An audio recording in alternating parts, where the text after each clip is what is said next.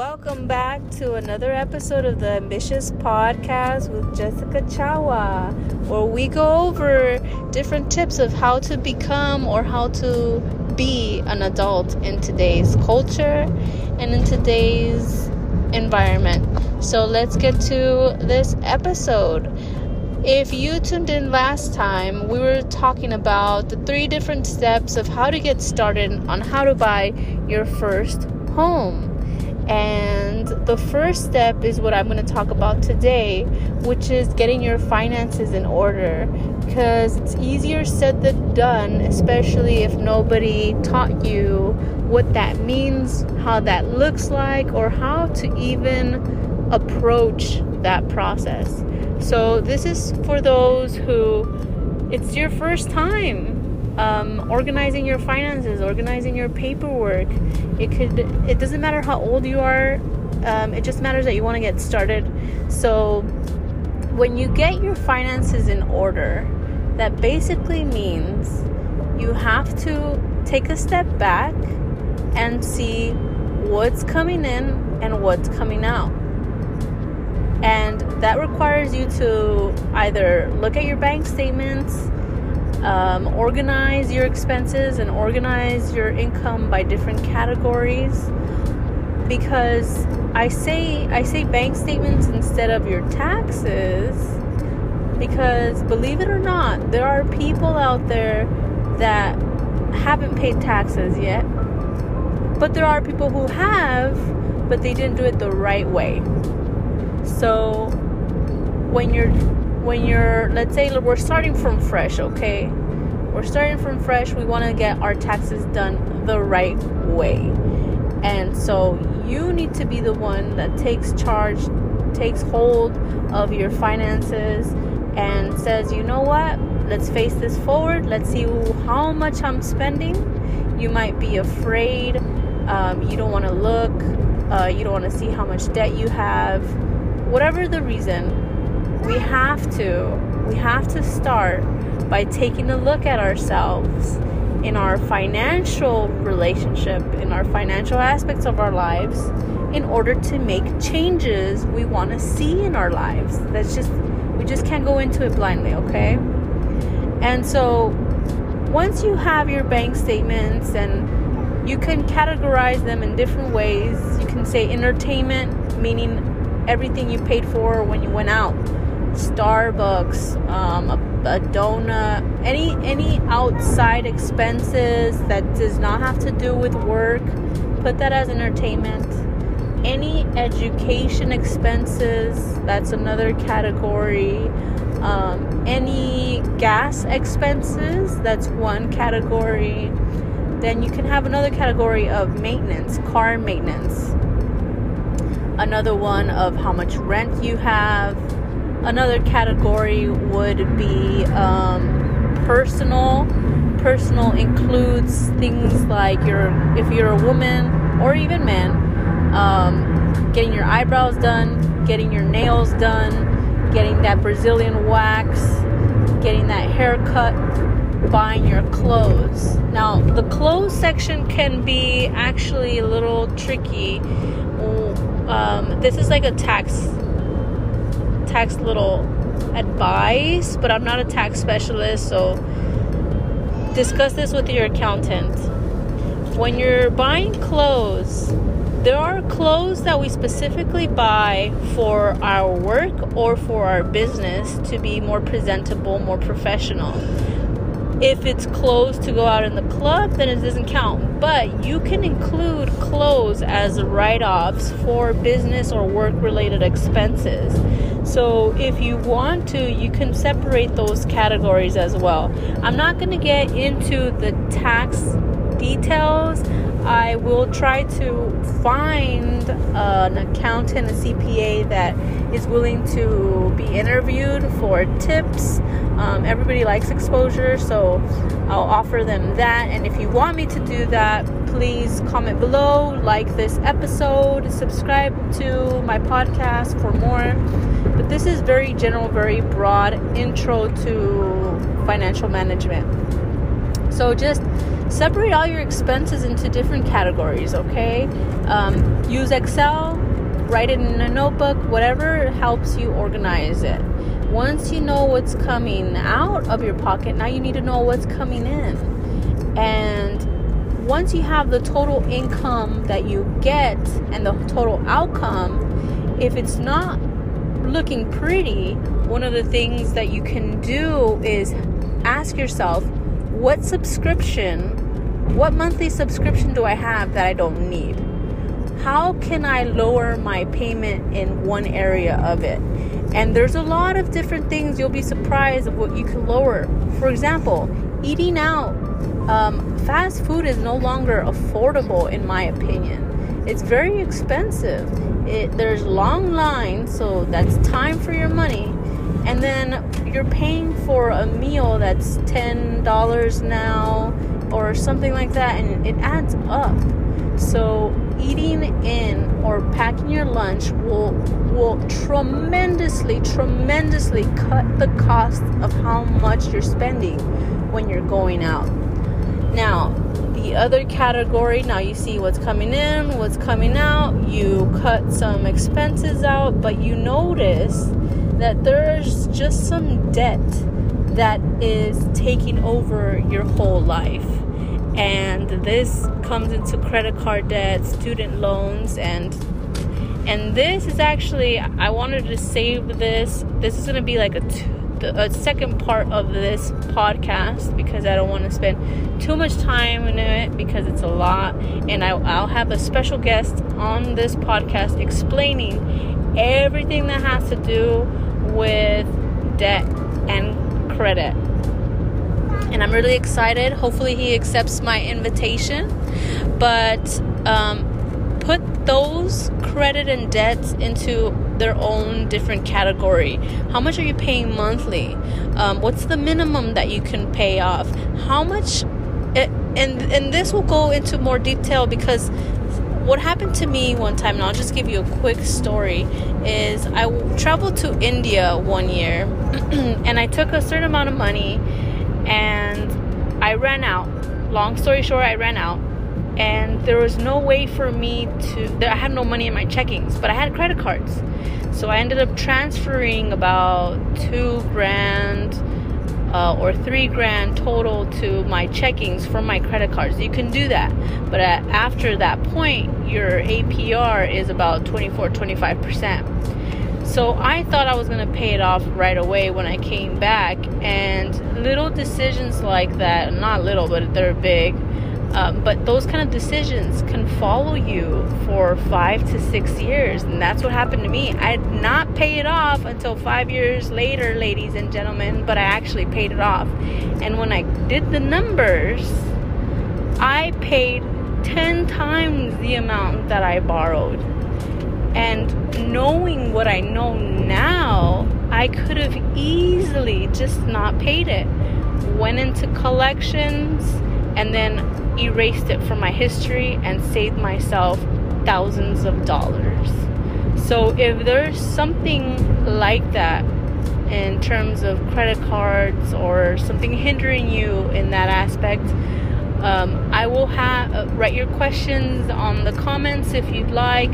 Uh, follow me on the Ambitious channel on YouTube and comment there as well because I will be uploading this there too and I I'll, I'll tell you I'll tell you that there's a lot of things of credit that most people don't know that I would love to share with you.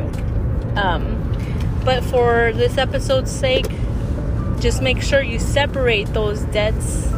Um, anything that's hindering you from moving forward to buying your first home, like um, was your car repossessed? We have family members, right? Most of us do. And things happen.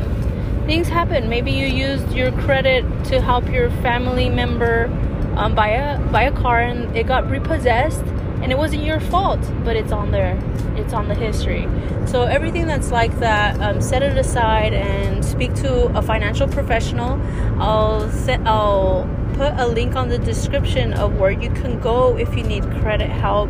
If you want to learn more about that and you can't wait for other podcasts, um, I'll put it on the link there. Highly advised to get um, all the advice that you can get. Did you know that most attorneys, most tax um, preparers, CPAs, all their first appointments should always be complimentary.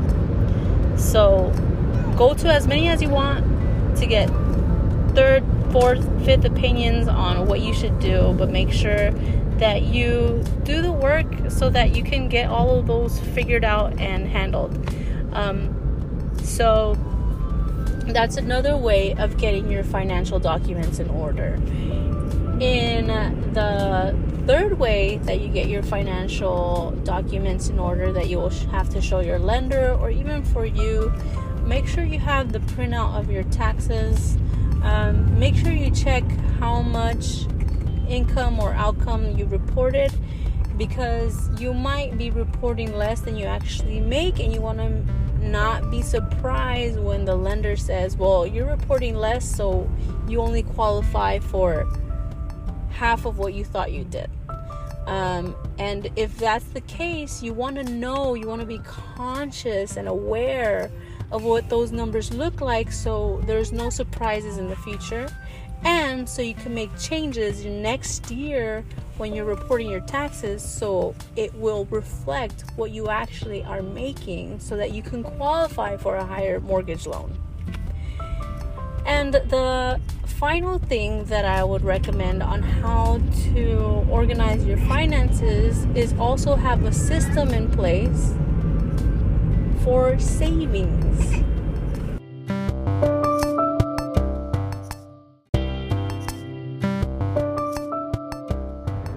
When you're putting a saving system in place, you have to think about two different things. Number one is do you want the money you're setting aside to stay stagnant. Meaning, do you want to put $100 into your savings and it stay at $100 forever? Or do you want to get some sort of interest on your savings big enough for it to help you in the long run for your deposit? And there are ways to do this. I wouldn't recommend, unless you're really fearful of losing your money, uh, of putting your money in a savings account or even under your bed, because, ladies and gentlemen, if you have not noticed, the government has printed trillions of dollars, and what that means is inflation. That means that your hundred dollars in in less than two years will be less than a than a hundred dollars because of inflation. So it makes your dollar worth less in the long run. And in order to avoid that, you want to make sure that your dollar is increasing in value over time through interests. And this, there is one vehicle, two vehicles actually. One that's not that that has a tax advantage, and the other one that doesn't have a tax advantage, and that's indexed accounts. Index accounts, you can go to a broker that puts your money in uh, S&P's 500s and what happens is your money grows over time you're locked into a price but when you go to a broker you have um, fees that you have to pay and you are not exempt from being charged taxes when it's time to take your money out the other vehicle that you can use that there's a big trend on tiktok right now is the cash value life insurance policies. What cash value life insurance policy do is your money goes into two things. It goes into a life insurance and it goes into an indexed account. And in this whole vehicle it allows this cash value insurance policy to be tax free. That's in another episode. I am a life insurance agent and I deal with cash value, life insurance policies all the time, so I can answer all the questions that I will be more than happy to go into depth about that, and I will. But for this simplicity's sake, I want you to think about that whenever you you set aside money in your savings. So, do you want your money to grow? How soon do you, or how uh, tangible you want that money to be? And um, for how long do you want your savings to be? So, you have to consider how much you want to set aside, or how much can you set aside, and how long will that take for you to get the amount that you need for your down payment, escrow fees, etc.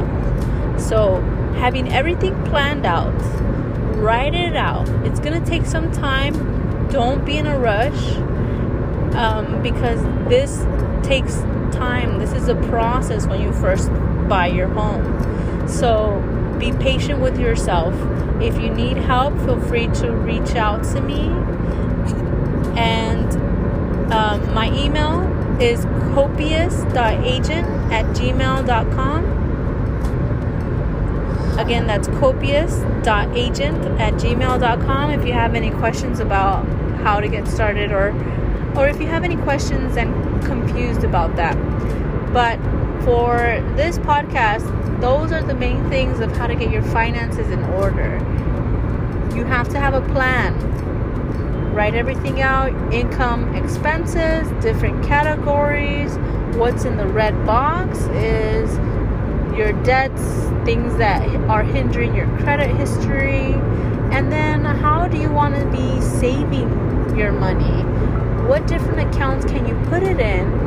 And what is the process to do that? How long will it take? How much do you need to set aside?